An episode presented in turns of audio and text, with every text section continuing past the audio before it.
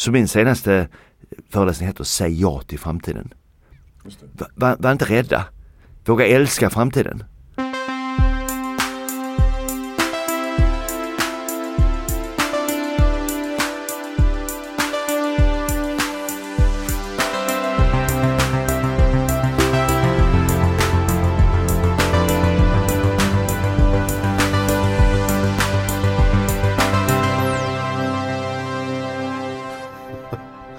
Vet du, nej, jag såg att, uh, jag spelar in nu redan. Jag såg att jag hade smsat dig för ett år sedan exakt och skrivit, ska du med i podden? Och skrev du ja, vad kul. Och sen så hörde, var det tyst och sen så skrev jag ett år senare, nu kan vi vara med i podden. Ja, vad kul. Så det var bra att vi fick till det här. Verkligen, verkligen. Uh, välkommen Göran Adlén till Heja Framtiden. Tack, tack. Um, efterlängtad gäst för min del. Um, du är ju föreläsare, författare, trendspanare, konsult. Kan man säga så? Ja, bland annat. Eh, flitigt dekorerad och prisad. Du har varit årets föreläsare och du har varit Narrenpriset. Och ja, lite sådär smått och gott ja. Eh, du skriver på, på hemsidan att du har gjort ungefär 3000 föreläsningar. Det... Ja, jag, jag räknar faktiskt lite närmare nu. Ungefär 3 och 6. Ja. Så jag är en av de här som har överlevt under rätt lång tid och liksom eh, eh, börja, började precis, jag kommer efter Kjell Nordström när han började liksom eh, någon gång eh, på 90-talet. Mm. När han blev som mest hypad. Då började jag också prata framtid och trender. Och eh, när Kjell blev för dyr då fick jag uppdragen och när han inte kunde fick jag uppdragen. Och hade väl då tänkt, ja men eh, ett år skulle kunna vara kul att hålla på med detta. Och det här säger jag nu när jag går in på ett 20 året. Men hur började du? Hur kom du in i föreläsningssvängen överhuvudtaget? Då? Ja, men jag, det, det, bör, det började med att eh, jag är i botten om man tittar på så är jag ekonom. Mm. Jobbar sen under i reklambyråvärlden under den här liksom riktigt glada tiden när det inte fanns budgetar och annat tjafs. Eh, jobbade i, fick då förfrågan om, ja, men kan inte du börja undervisa på IOM? Mm. Och jag sa ja. Kommer in i ett ämne som jag inte riktigt kan Första terminen går väl sådär. Jag vet fortfarande första lektionen skulle man prata i tre timmar. Efter två timmar var jag helt klar. Och mm. fick väl inte sådär fantastiskt bra utvärdering så tänkte jag, äh, jag ska nog sluta på det. Men så övertygas jag av IOM, ja men ta en termin till. Och så började det gå bra. Och sen blev jag lite grann IOMs eh, skyltfönster utåt. Jobbade parallellt då i reklambranschen men fick synas jättemycket utåt. Och så kommer frågan, kan inte du komma till oss och hålla en inspirationsföreläsning? Kan inte du komma och prata om, vi ska ha en stor kick-off, strategi då, etc. Så, eh, så började det. Mm. Så 99 bestämde jag mig för, jag hoppar av reklambranschen, kör det här då ett år som, som var tänkt, lite konsultuppdrag också. Men så gjorde jag en lyckträff 2002. Satt med dåvarande vd på IOM. Och så började vi prata om att IOM har det mest fantastiska kontaktnät. Mängder med bra elever, bra positioner i näringslivet. Men hur får vi dit dem igen? Mm. Och då skapade Lennart Reijer som heter och jag konceptet 10 tankar om trender och bestämde oss, vi ska titta brett, vi ska titta på alla stora trender. Och gjorde ett gratis seminarium på det. Det kom 700 pers. Och vi försökte ha lite mer hypat så vi hade skaffat en diskokula i konferensrummet och rätt så amatörmässigt.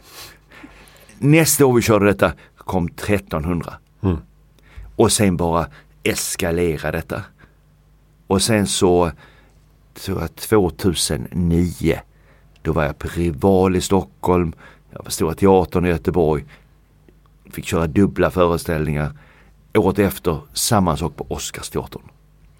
Och då kände jag själv att det fanns en viss tumhet i det här. Att bara få dit massa folk, prata framtida trender, få folk att skratta, vara glada etc. Så jag bestämde mig, jag stoppar här.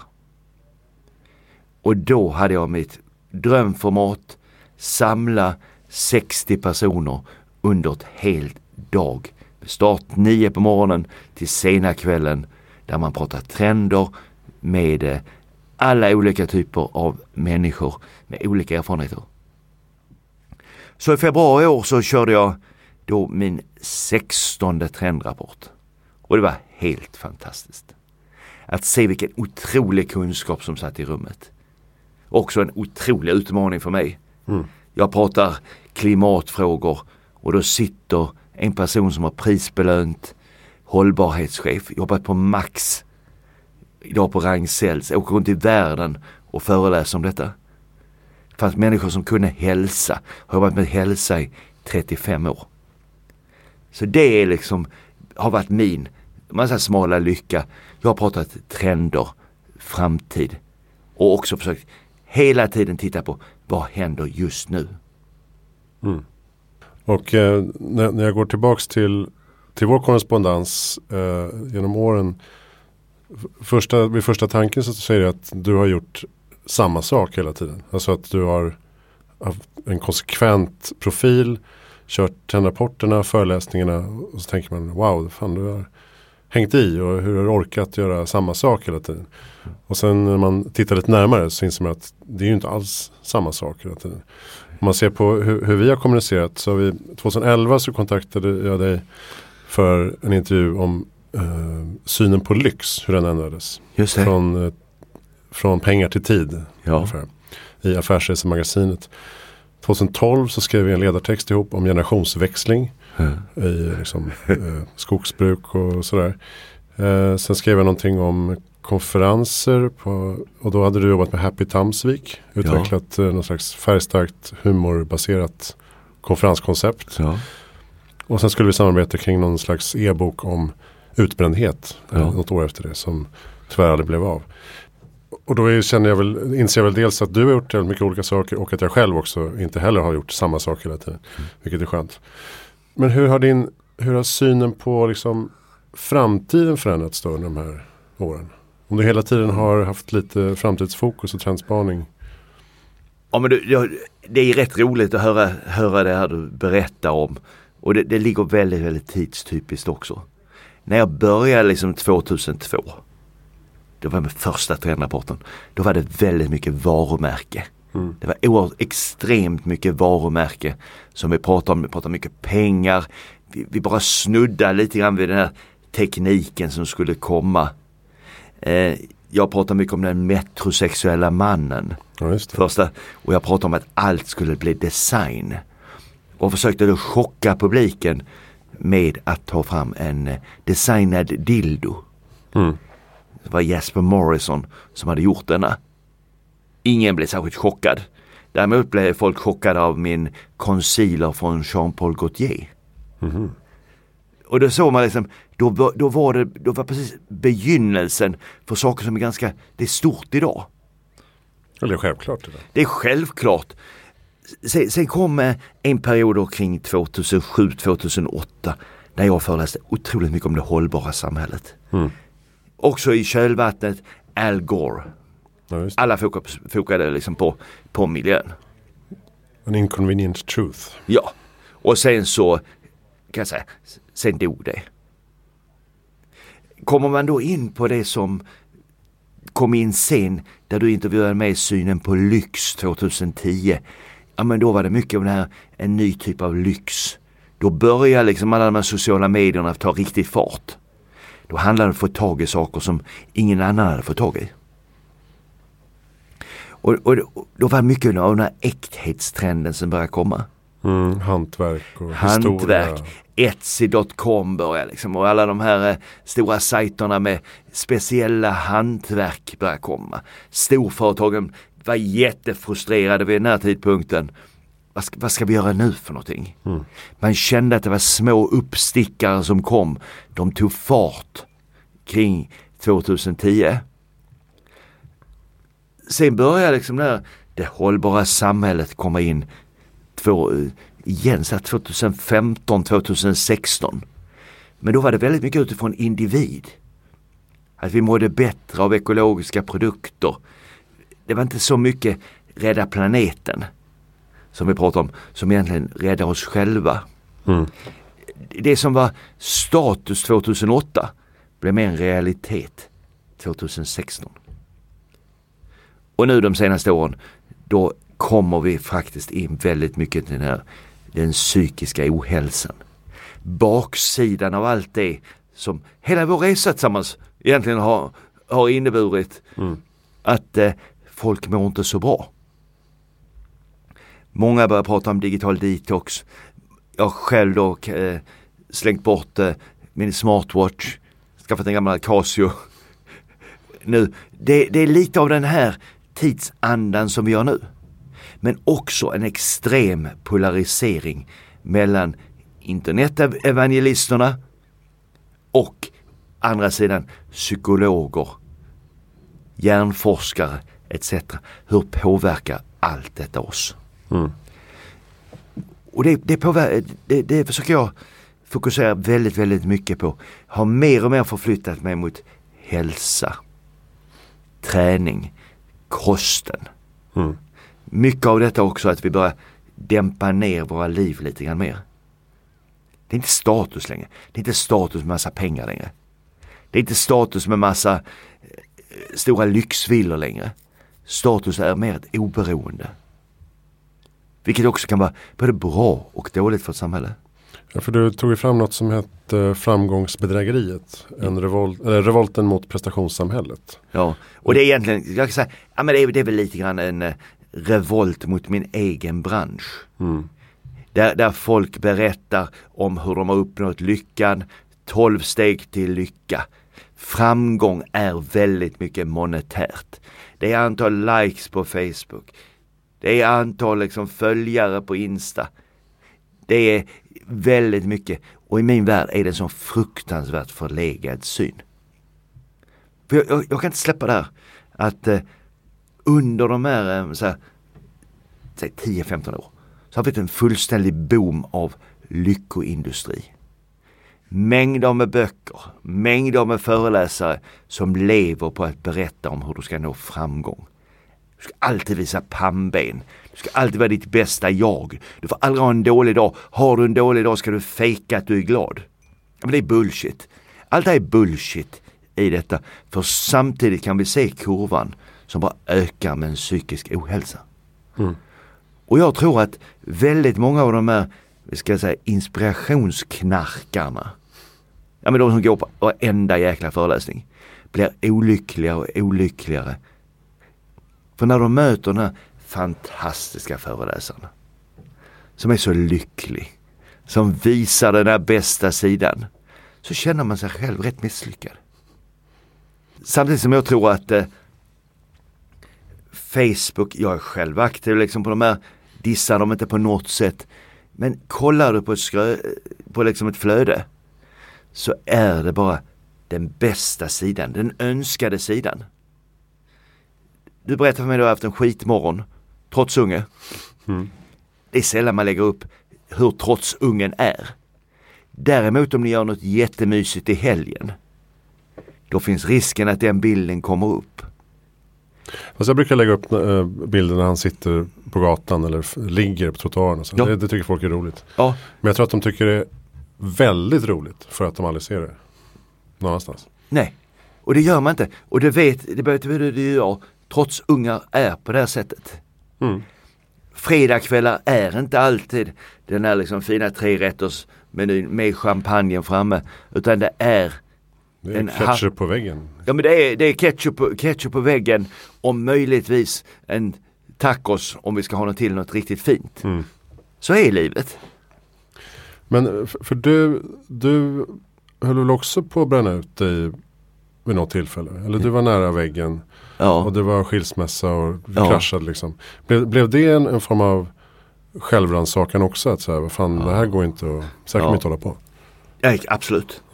Vad hade, vad hade hänt då? Hade du bara gått upp, sugits upp i jobb? Sugs upp av jobb och tror jag av min eh, egen förträfflighet. Mm. Ja men det är för det första ett jättekonstigt jobb. Ja. Man får alltid applåder. Ofta får man en present efteråt. Man får mail efteråt att de tyckte det var fantastiskt. Och alla de här sakerna. Mm. Så att jag kunde inte stoppa. Utan jag bara tog mer och mer jobb. Mer och mer kickar. Mer och mer liksom. eh, Det, det var så dopamin, dopaminalkoholism Mm. ytterst. Och så kom då min eh, dåvarande fru och sa att hon ville skiljas. Och jag var inte förberedd på det. Så jag fick liksom den där typiska liksom eh, så här, jag hamnade fosterställning på golvet. Men av någon anledning så fick jag kraft efter bara några dagar börja se på mig själv lite grann utifrån. Och tänkte, skulle jag vilja vara gift med mig själv? Nej, fy fan. Det skulle jag inte. Så jag började liksom se, var kan jag ändra mig? Hur kan jag ändra mig? I början ville jag till varje pris ha tillbaka exhustrun. Det var en jakt. Efter ett tag övertog gick den här jakten mer till hur ska jag kunna förändra mitt eget liv? Och jag tackar henne väldigt mycket för att man fick det här uppvaknandet. Vi är idag eh, väldigt goda vänner. Vi jobbar tillsammans. Jag har en ny relation med Pernilla och vi har liksom eh, ett väldigt bra relation på alla sätt. Men det är mycket tack vare det uppvaknandet som jag fick. Mm. Jag, var, jag var plötsligt liksom inte, jag var sårbar. Men när du är uppe i varv, då ignorerar du precis allting. Jag har stått så sjuk på scen emellanåt med liksom ryggskott, hög feber, lunginflammation, bihåleinflammationer. Eh, eh var, var så fruktansvärt dålig. Men när du är uppe i detta, då är det osårbar. Totalt osårbar. Du tänker inte på de här konsekvenserna. Och du blir så, jag kan säga, översköljd av berömmet, uppmärksamheten. Mm. Och jag, jag, jag, ska säga, jag får ångest när jag tittar på mina gamla statusuppdateringar. När jag visar liksom att, ja, nu, var, nu har jag gjort 22 föreläsningar den här månaden. Den här månaden har jag liksom varit i de här städerna. Jag lyckades fly, flyga från Luleå till Halmstad och han dit. Totalt ointressant. Det är totalt ointressanta uppdateringar. ja. Men jag var så upptagen av mig själv. Det händer någon gång att jag fortfarande får återfall på detta. Men jag försöker tänka till. Men hur har du lagt om då? Hur lever du mer hållbart idag? Hållbart är att träning har fokus. Mm. Sömn har fokus. Eh, mycket, mycket mer vilopauser. Tidigare var jag så att jag skulle liksom gå upp fem på morgonen. La mig då självfallet väldigt sent också. För att eh, sova det är liksom ingenting för riktiga män. Utan det, är, det var väldigt mycket den jakten. Hela tiden jobba. Det gör jag inte idag. Vilket också har gjort att jag blivit en mycket bättre föreläsare. Mm.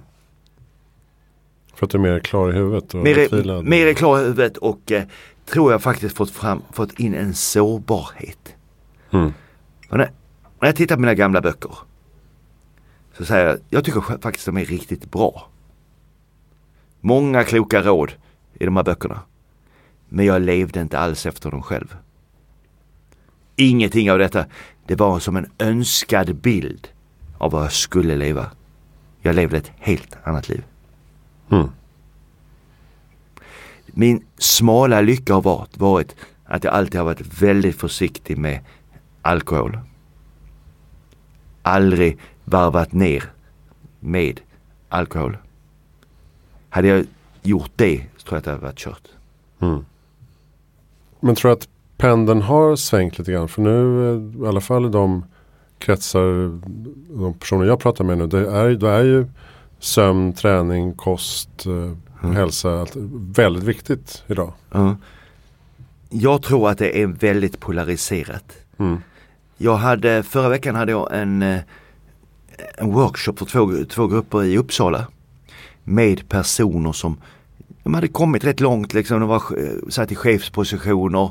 En del äldre chefer som satt där och de kände igen sig precis i allt när vi pratade om detta. Mm. Väldigt många av de som går på den här typen av inspirationsföreläsningar har inte kommit dit. De tror att lyckan är mer pengar, ny partner eller en partner överhuvudtaget. Det är det som är lyckan. Jag tror man måste ha gjort det här varvet lite själv Man måste faktiskt ha dippat Mm. för att förstå det. Det är en tuff sanning. Du nämnde psykisk ohälsa och polarisering. Det är två mm, parametrar som är oroväckande för många Ja. eh, i, ur ett framtidsperspektiv. Men eh, generellt så är du väldigt framtidsoptimistisk. Ja, Tycker du att känns det viktigare än någonsin idag att liksom bibehålla en sund och positiv framtidstro? absolut, absolut. Och där går jag än, än en gång in och tittar liksom på, tittar vi på media, Mm. tittar vi på väldigt många föreläsare, väldigt många böcker som skrivs, då, då bygger man upp det på att man ska skrämmas. Skrämmas, gö- göra osäkerhet. Vi målar upp en djävulsbild egentligen. En undergångsbild. Och inte minst i senaste svenska valet så svartmålade vi från alla håll vårt samhälle. Och visst har vi problem. Men samtidigt så görs det så otroligt mycket. Tar vi klimatet så är det otroligt mycket satsningar från företagens sida. Man gör jättemycket när det gäller materialval. Man tänker till väldigt, väldigt mycket på detta. Så vad jag skulle vilja det är att vi faktiskt säger vi har det så förbaskat bra. Vi lever i en tid där vi inte skulle må dåligt. Egentligen. Vi har, de allra, allra flesta har en hyfsad ekonomi. Det finns de som inte har det, men många har möjligheter till att kunna leva rätt bra liv. Vi har en ekonomi, om vi ser här västvärlden, som inte alls är dålig. Vi har en amerikansk ekonomi som går som tåget just nu. Ändå bara svartmålar vi framtiden. Och jag är så förbaskat trött på det. Mm. Så min senaste föreläsning heter Säg ja till framtiden. Just Var, var inte rädda. Våga älska framtiden. Jag såg en studie, 92 procent av allt det vi oroar oss för, både på jobbet och privat, blir aldrig av. Vi är rädda för robotar. Vi är rädda för den artificiella intelligensen. Människor som inte vet vad artificiell intelligens är, är rädda för den. Mm. Det här är klart, det kommer att börja massa nya möjligheter. Nya typer av jobb. Och det är det som jag tror det gäller och fånga, men det gäller bara att förstå vilken fantastisk framtid vi egentligen har. Vad tror du är nyckeln till att förstå det då? För att den är ju rakt framför oss. Statistiken finns. Allting har gått. Eller de flesta parametrar har gått åt helt rätt håll. Under hela liksom, eh, 1900-talet. Och vi står på. Vi har aldrig haft det så bra någonsin. Och allting tyder på att det kommer fortsätta gå. Ännu bättre. Ja, men, men om, om Men du, istället så känns det som att världen ska gå under imorgon. ja, men om, om du tittar, jag var lyssnade på en eh, makroekonom som visade tillväxten i USA de senaste åren. Det är en fantastisk kurva som går uppåt. Men om du tittar, om du scrollar igenom Aftonbladet, Expressen eller någon av de här på nätet. då, Vad kommer upp? Det är liksom Donald Trumps senaste tweet.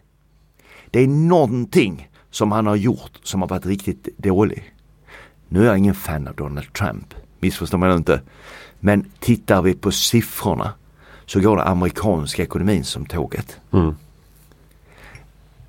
Kina, Indien, andra stora ekonomier har inte haft samma uppgång.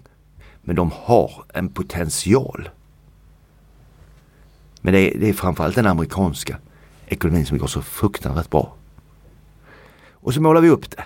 Så målar vi upp alla sak- saker som Brexit, hot. Tittar vi på siffrorna så påverkas det inte så himla mycket. Det gör inte det vi tror att det gör det. Men amerikanska ekonomin har nästan varit opåverkad av bre- Brexit. Amerikanska. Ja, Mhm.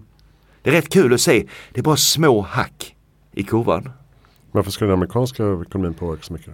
Ja men de, de skulle klart påverkas också av exper- exportmarknader, allmän osäkerhet. Mm. Så att jag, jag, jag, jag tycker liksom börja se möjligheter. Börja se, se möjligheter.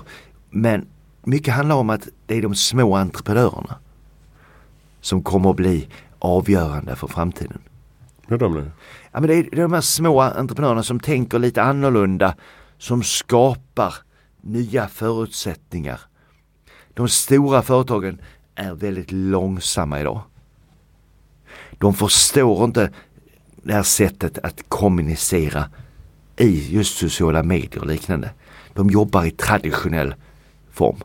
finns undantag så, såklart. Mm. Men mycket av det här småföretagandet. Väldigt mycket av de kvinnliga små, småföretagen tycker jag är jättehäftigt. Många tjejer vågar ge sig in, starta bolag. Många med invandrarbakgrund tänker annorlunda. Gör nya typer av satsningar. Och jag, blev, jag blev jätteglad. Jag blev jätteglad bara när man går här i Stockholm och ser liksom nysatsningar. Och så ser man så jäkla fel många har haft som har liksom dödat där. Vi ser alla kaféer som poppar upp. Vi ser de här coffeeshops och liknande. Vi ser det här för kaffenördarnas paradis. Enligt trendspaningar för 30-40 år sedan skulle det vara helt dött. Mm. Mm. Titta själv, för ungefär 20-30 år sedan lades varenda manuell köttdisk ner i varenda stor butik. Idag är det kärnan. Så vi ser, vi ser mycket som kommer tillbaka också. Mm. Ja precis, det där måste du se extra mycket som har hållit på så länge med trendanalyser. Att, att så mycket är cykliskt. Allt är cykliskt. Mm. Och jag kan väl konstatera att eh, de senaste åren har jag blivit duktigare på att förutspå vad som kommer. Tidigare har jag alltid legat lite före. Ja just det. Att du, du har liksom en, det är lite så här, det finns ett gäng ungefär som backlinjen i amerikansk fotboll. Som bromsar mycket idéer. Mm. Det är segt. Men eh, nu har man börjat lära sig att det här det tar lite längre tid. Och sen att vi har väldigt svårt att förutspå. I min eh, föreläsning så börjar jag prata om fidget spinner. Mm. 2017. Produkt som framtagen 2005. Och sen så plötsligt får fart 2017. Och 2018 död produkt. Mm. Skittöntigt. Ja, visst är det? Mm. Jag köpte själv en i mässing som var fruktansvärt dålig. Ja, mina barn köpte säkert 12 stycken. Ja. Och sen bara, eh. Eh, och- det är, det är så Så en här. dag till en annan så bara, Ja. det var död. Ja. Där är du inne faktiskt på en grej som jag är, om vi ändå ska säga lite rädsla. Det är att vi blir bla, blasé väldigt snabbt. Mm. Vi får så mycket kickar hela tiden. Hela tiden kickar på nya saker. Så vi orkar inte hålla ut. Men jag ser på min pappa. Han har haft samma intresse. Han håller på med akvariefiskar. Han fyller 95 nu. Och har hållit på med akvariefiskar sedan han var fyra. Mm. Det blir svårare och svårare att se samma mönster bland de unga idag. Man skiftar väldigt snabbt. Ja, på gott och ont då kanske. Ja, de får uppleva rätt mycket. Men de blir också lite blasé. För tittar du vissa barn när de är tio år.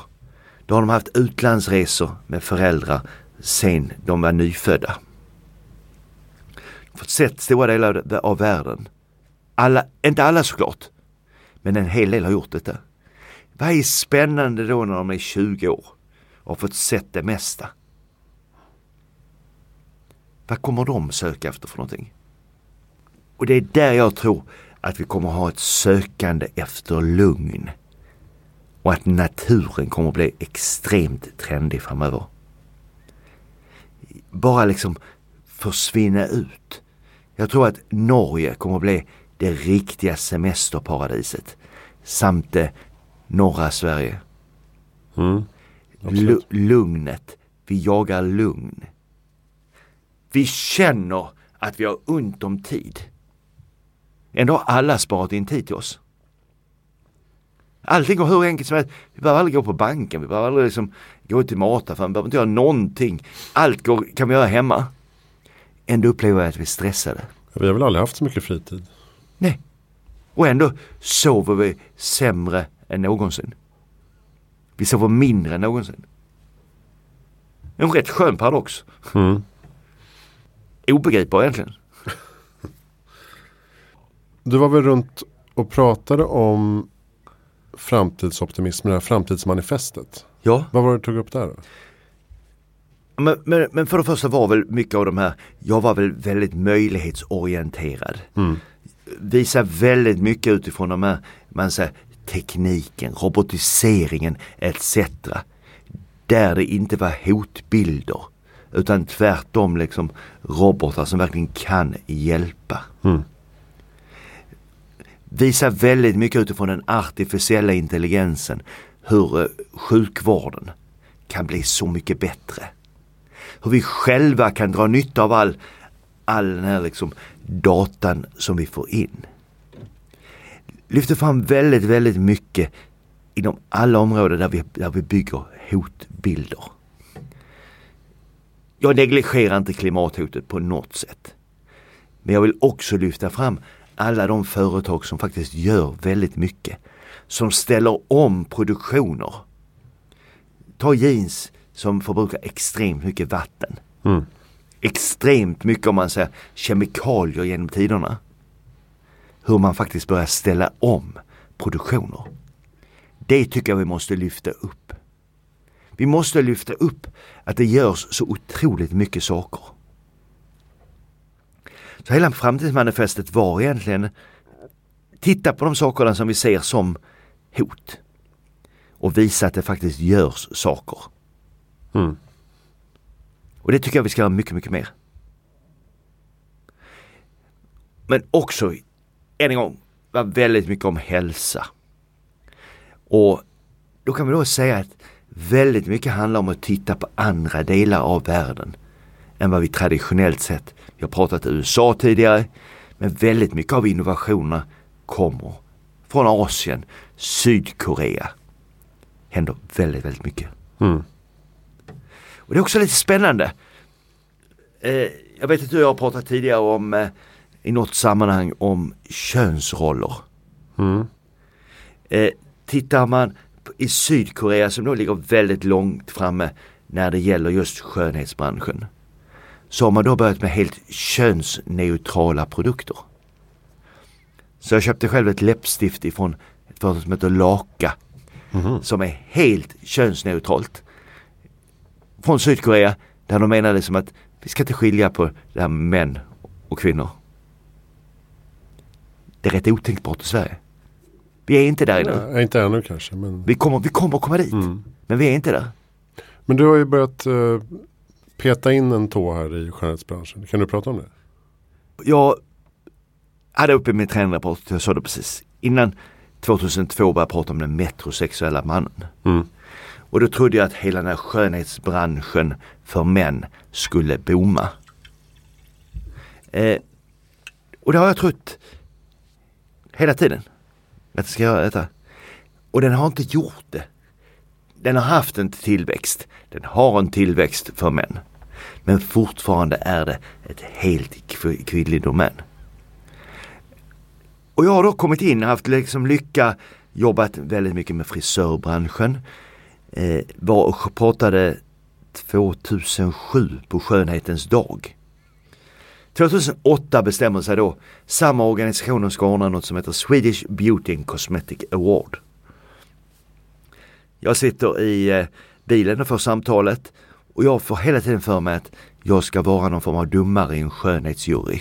Och tyckte Mm. det, det lät fruktansvärt kul. Det var det dock inte.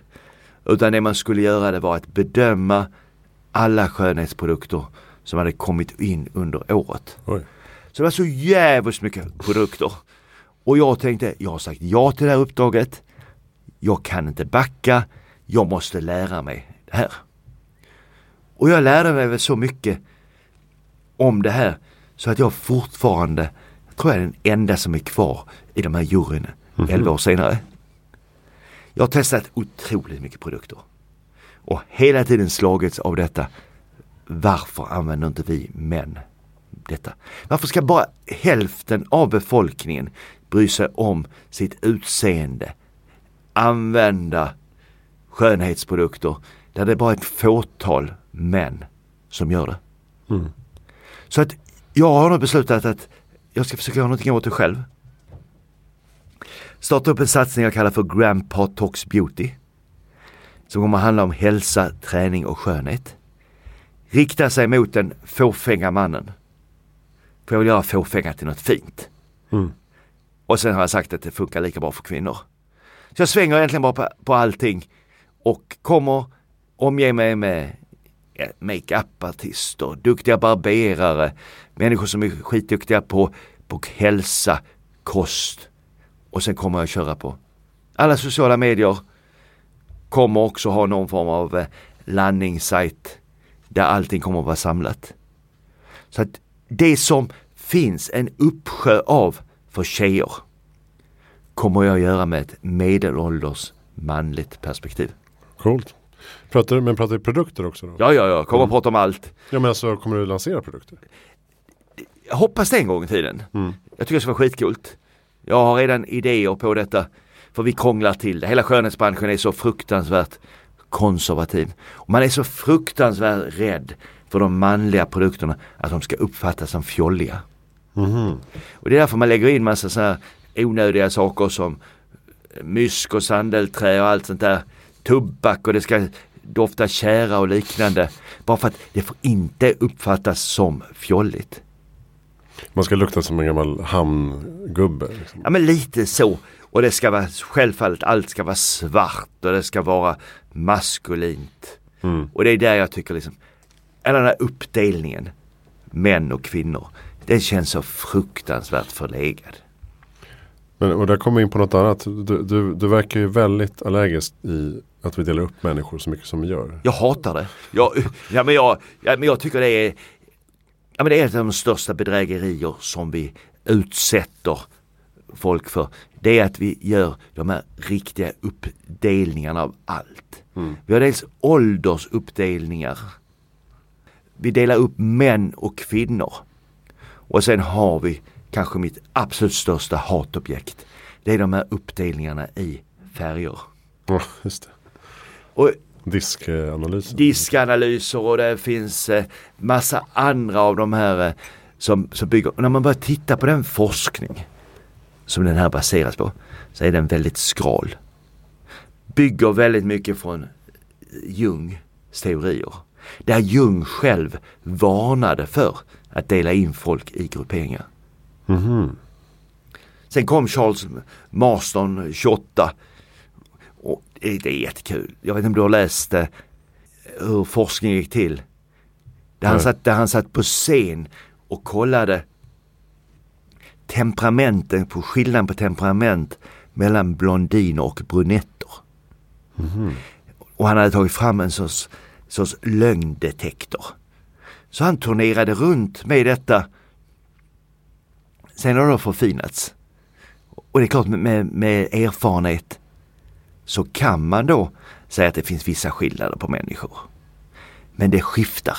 Det skiftar och de allra flesta är en mix av allting. Ja, även om man hittar skillnader mellan människor så är frågan varför är det relevant? Ja, för att folk älskar det. Folk älskar att lyssna på de här föreläsningarna och de är extremt underhållande. De är väldigt underhållande för du känner alltid igen någon i din bekantskapskrets på jobbet som är på det här sättet. Men allting fokuserar liksom på hur andra är. Och så ska man försöka förstå andra människor.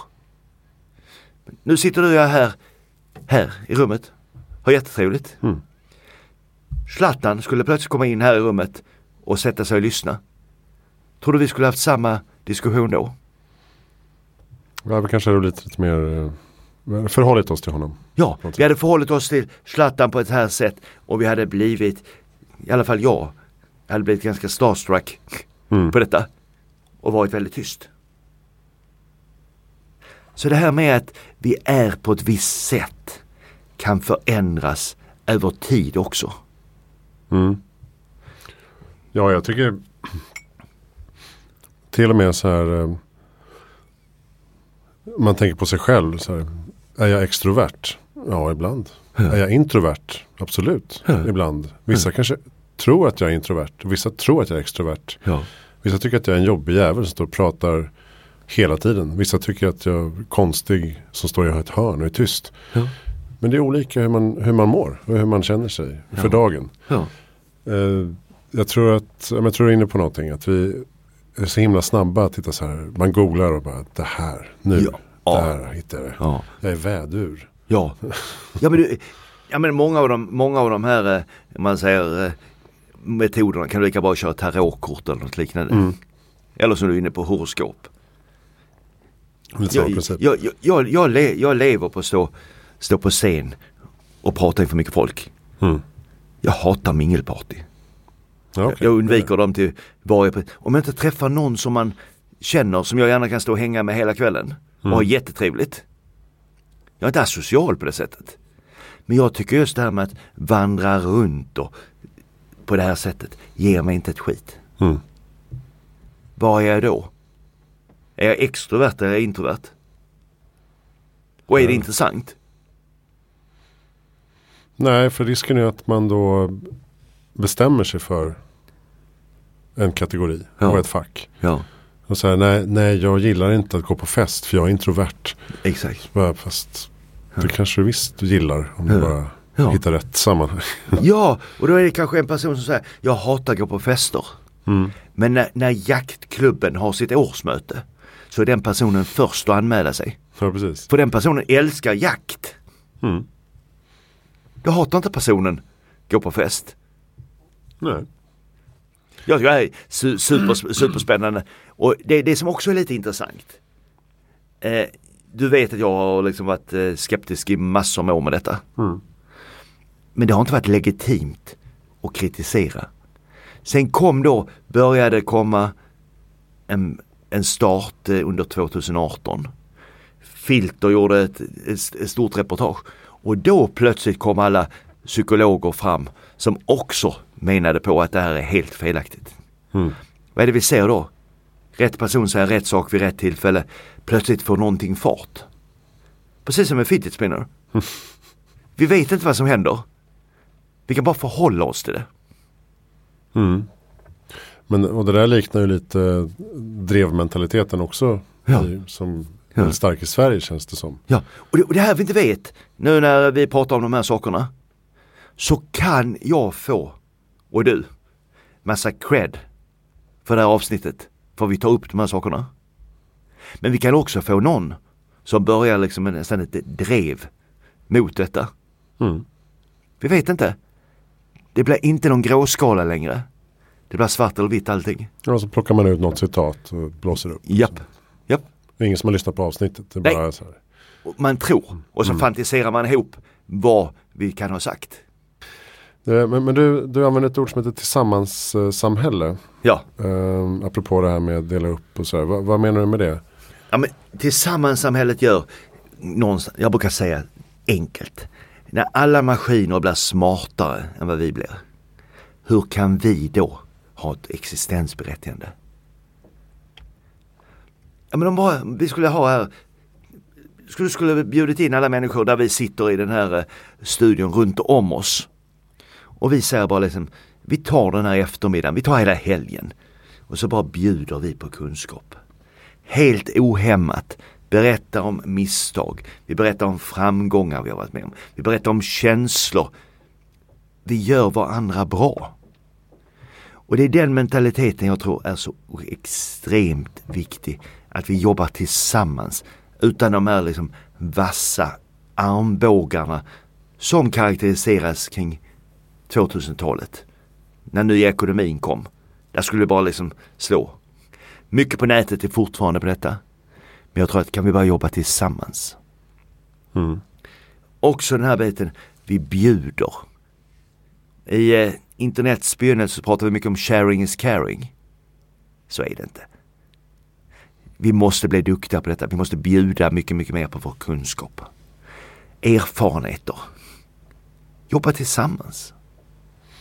Ja men det här är något som, all, som många återkommer till här i podden också. Just behovet av att utveckla sociala egenskaper, empati, Ja, Och också kanske se på livet lite grann eh, på ett annat sätt än tidigare. Ja men säg nu att du och jag efter här skulle säga, fan, vad, fan, vad kul det skulle varit om vi körde ett bolag tillsammans. Mm. Ska vi inte göra det? Och du säger, ja det gör vi. Ja, ska vi köra idag? Ja. Ska vi börja idag? Ja. Ja, då, då kör vi igång detta. Vi har uppe, vi har uppe, vi finns på alla sociala medier redan ikväll. Vi har en hemsida, vi har allting klart på detta. Ska säga, hur, hur länge vill du köra det här företaget? Tre år. Tre år kör vi. Tre år och sen lägger vi ner det. Vi har inga ambitioner att vi ska liksom expandera. Vi har inga expansioner på att vi ska ha filialkontor i världen. Vi ska ha, vi ska ha kul i tre år. Mm. Och det här tror jag vi kommer att se mycket, mycket mer. Men då handlar det om tillsammans. Då skapar vi företag på ett annat sätt än vad vi gjorde förr. Och det här blir skitjobbigt för banker. Alla de här, för vad de bygger på, det är att vi ska expandera. Skulle det gå bra för oss då första året, ska ni inte anställa folk. Mm. Ska ni inte expandera? Och där tror jag vi är inne i hela den här gig-ekonomin. Ja, men vi hade inte behövt större rum än det här där vi sitter och gör den här podden. Vad kan det vara i kvadratmeter? 12. Ja, på sin höjd. Sitter, sitter vi, vi hade inte behövt mer. Vi hade behövt det som vi har i våra väskor och så hade vi kört. Mm. Vi behöver inte ha en, någon stor flådelokal. Vi behöver inte ha neonskyltar utanför. Och det är precis detta och det är så företagen ser ut. Och det är väl hela det som är så häftigt med den här gig economy. Som vi skulle kunna prata hur mycket som helst om. Också hur det, det förändrar precis allt i grunden. Jag tror det. Jag tror det. Ja, men, det som jag sa och något till tillfälle när jag var på kommun. Och sa liksom att ja, men om ni skulle vara intresserade av att an, anlita mig i tre veckor. Så skulle jag med all säkerhet ha en lön som skulle vara mycket, mycket högre än kommundirektören. Mm. Och då kommer man in på hela företagskulturbiten. Ska jag då få sitta med på deras interna möten? Eh, eh, ska jag få vara med på deras AV? Mm. Ska, ska jag få ingång till all deras ekonomi? På det här sättet? Ja, där har jag också upplevt som konsult. Ja, det lite, Ja, för, bara, för, på fredag är det möte för alla. Jag bara, ah, vad kul. Då kanske jag kan lära mig lite mer. Ja, fast konsulter. Fan, då... nej, exakt. Och då kommer vi in detta och då har vi helt andra, då har vi liksom helt andra om man säger förutsättningar för hur skapar vi företagskultur. Mm. För det är när vi snackar företagskultur, då bygger det på det här med att du är anställd. Fortfarande är det här 8 till 5, du Mm. går till en arbetsplats. Men du kanske vill jobba, du kanske inte vill jobba på förmiddagar. Och så vill du gärna jobba på, rätt skönt att jobba söndagen. Mm. Vi pratar mycket om det här. Men vi är fortfarande fast i liksom 1920-talets organisationsstrukturer. Mm, jag trodde faktiskt att det skulle gå lite fortare. Jag, jag pluggade ju då 98, 99, 2000 ekonomi och marknadsföring och då pratade vi mycket om den nya ekonomin och Ja. hur bredbandssamhället skulle göra att vi kunde sitta i varsin stuga och, och jobba och koppla upp oss och Mm. inte ha, hålla på och åka till kontor 9 till 5. Och så. Nej. Det har inte hänt så här skitmycket tycker jag. Det har inte gjort det. Men kollar vi nu på de här som, som vi pratade om här, sena 90-talisterna. Så tror jag att det kommer ett trendbrott om man tittar på detta. Där de vill jobba mycket mer liksom där, som egna. Mm. Men det är också lite motsägelsefullt om man lägger samman olika studier. Så har vi plötsligt en grupp som kommer måna mer om familjen. Det börjar bli fler och fler som gifter sig tidigare. Ja, som vill ha fast inkomst Fasta inkomster. trygghet. trygghet. Så du har motsatser på de här sakerna vilket gör att det är inte en helt given, given bild man ser. Det har ni säkert haft i alla poddar också och, och pratat om att tjejerna tar över väldigt, väldigt mycket. Och det, det blir också lite spännande utifrån den här biten att jag såg att de, de som hade bäst betyg på juridiska fakultetet i Uppsala det var tjejer med invandrarbakgrund. Mm. Och då kommer det in rätt spännande. De ska in i advokatbyråer. Där de flesta delägare idag är män som har passerat 50. Vi kommer ha rätt sköna kulturkrockar. Mm. Där blir jättespännande att följa. Och där önskar jag liksom att företag verkligen skulle se till. De har så fantastiska bakgrunder, många, och en fantastisk drivkraft. Så att när man lägger de här pusslen som vi pratar om så kan man se rätt olika beroende på hur du lägger samman det. Vilken världsbild du ska ha. Det viktiga är som jag säger, det är att bilda din egen uppfattning. Vad tror du? Och det ägnar företagen och organisationer alldeles för lite tid åt. De lyssnar på någon och så kör de på det. Orkar inte sätta sig in i det. Lika mycket om man säger politiker idag, de har så många ämnen som de inte orkar. Jag var moderator nu på ett extremt intressant eh, konferens som handlar om vatten och sediment. Mhm. Eh, många generaldirektörer som pratar liksom om vattenföroreningar, det som händer på havsbotten och liknande. Och så kom jag in ett par gånger på detta, hur mycket kan politikerna om det här? Nästan ingenting. Så vad gör de istället?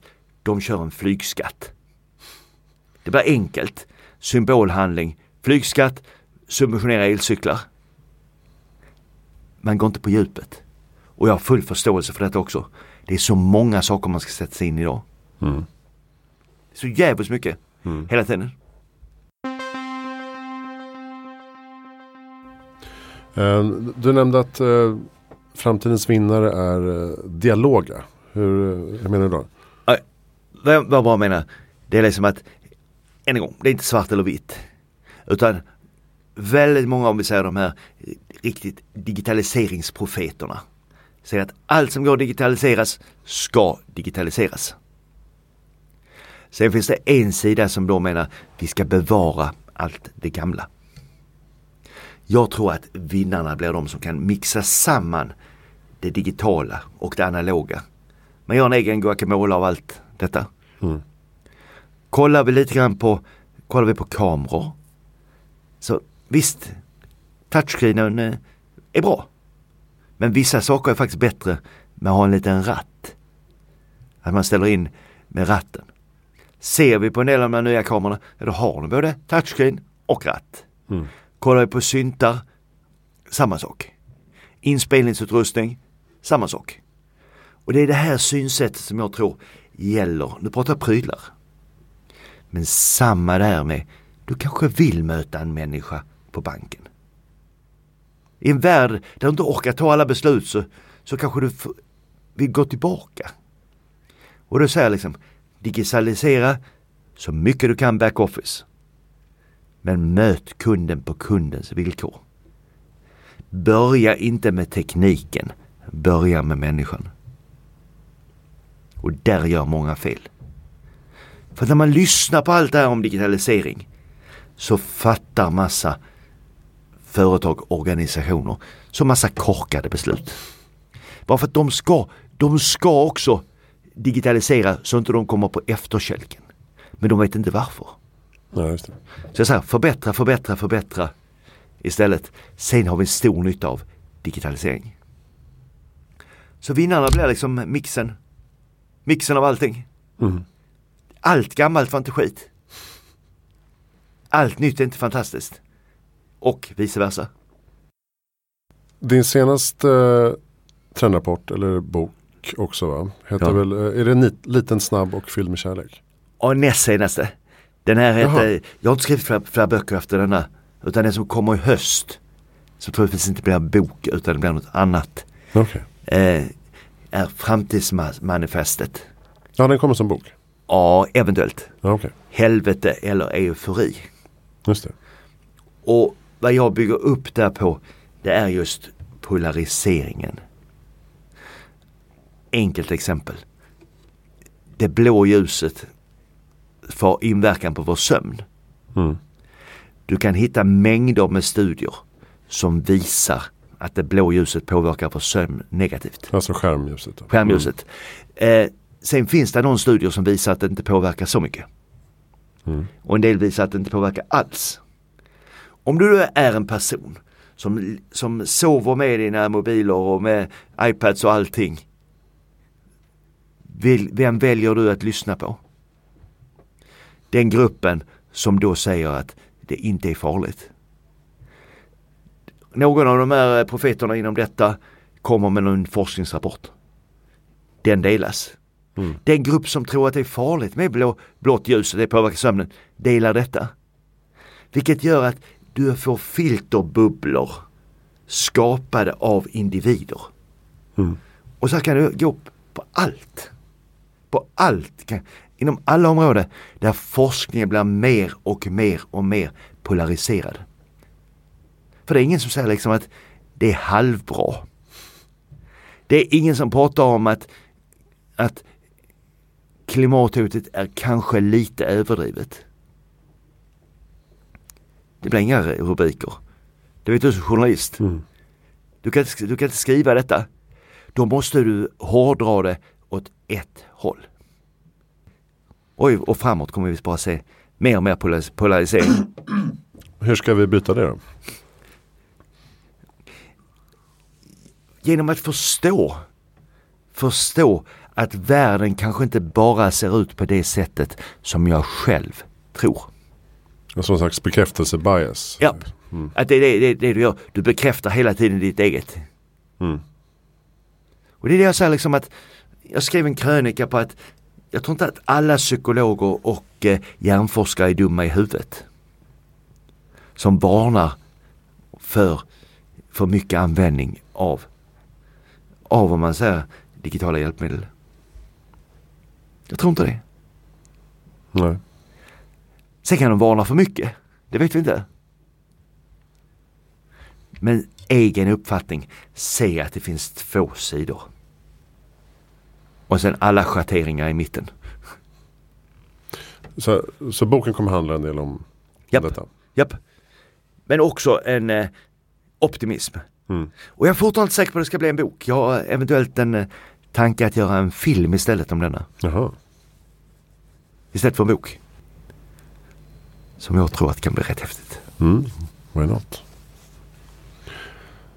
Därför jag funderar på att göra bok av Heja Framtiden. Så eh, det är bra om, om du inte gör det. Ja, ja, ja. Fast det blir inte i höst då. Men...